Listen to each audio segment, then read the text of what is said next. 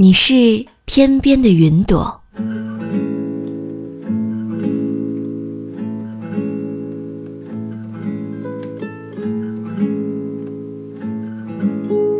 有家叫做河畔的酒吧，开在路边别墅里面。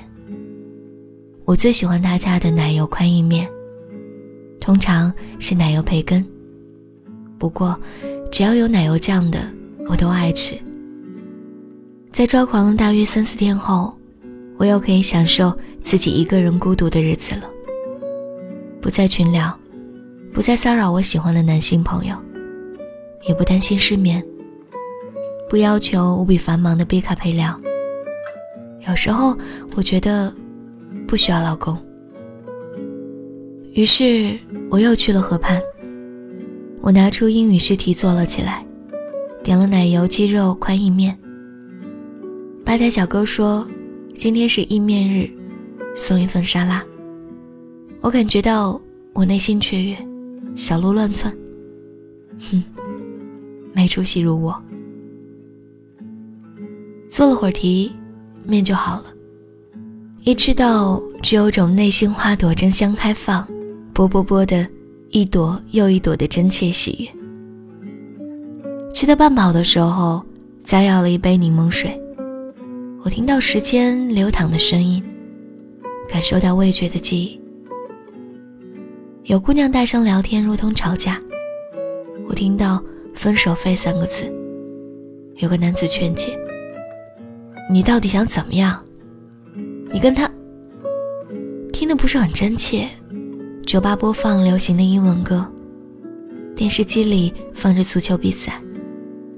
我坐在吧台，完成自己与自己的对话和思考。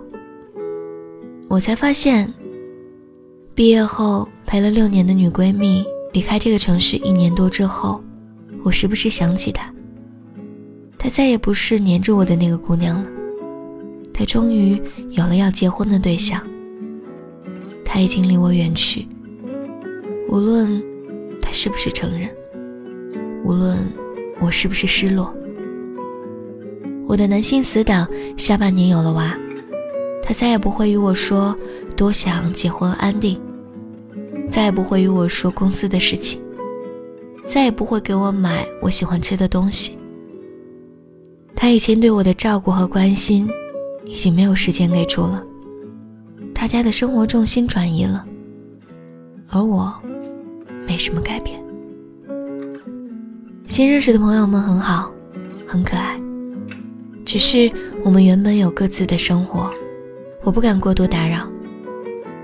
我去医院的早晨，他发来信息：“怎么样，还好吧？”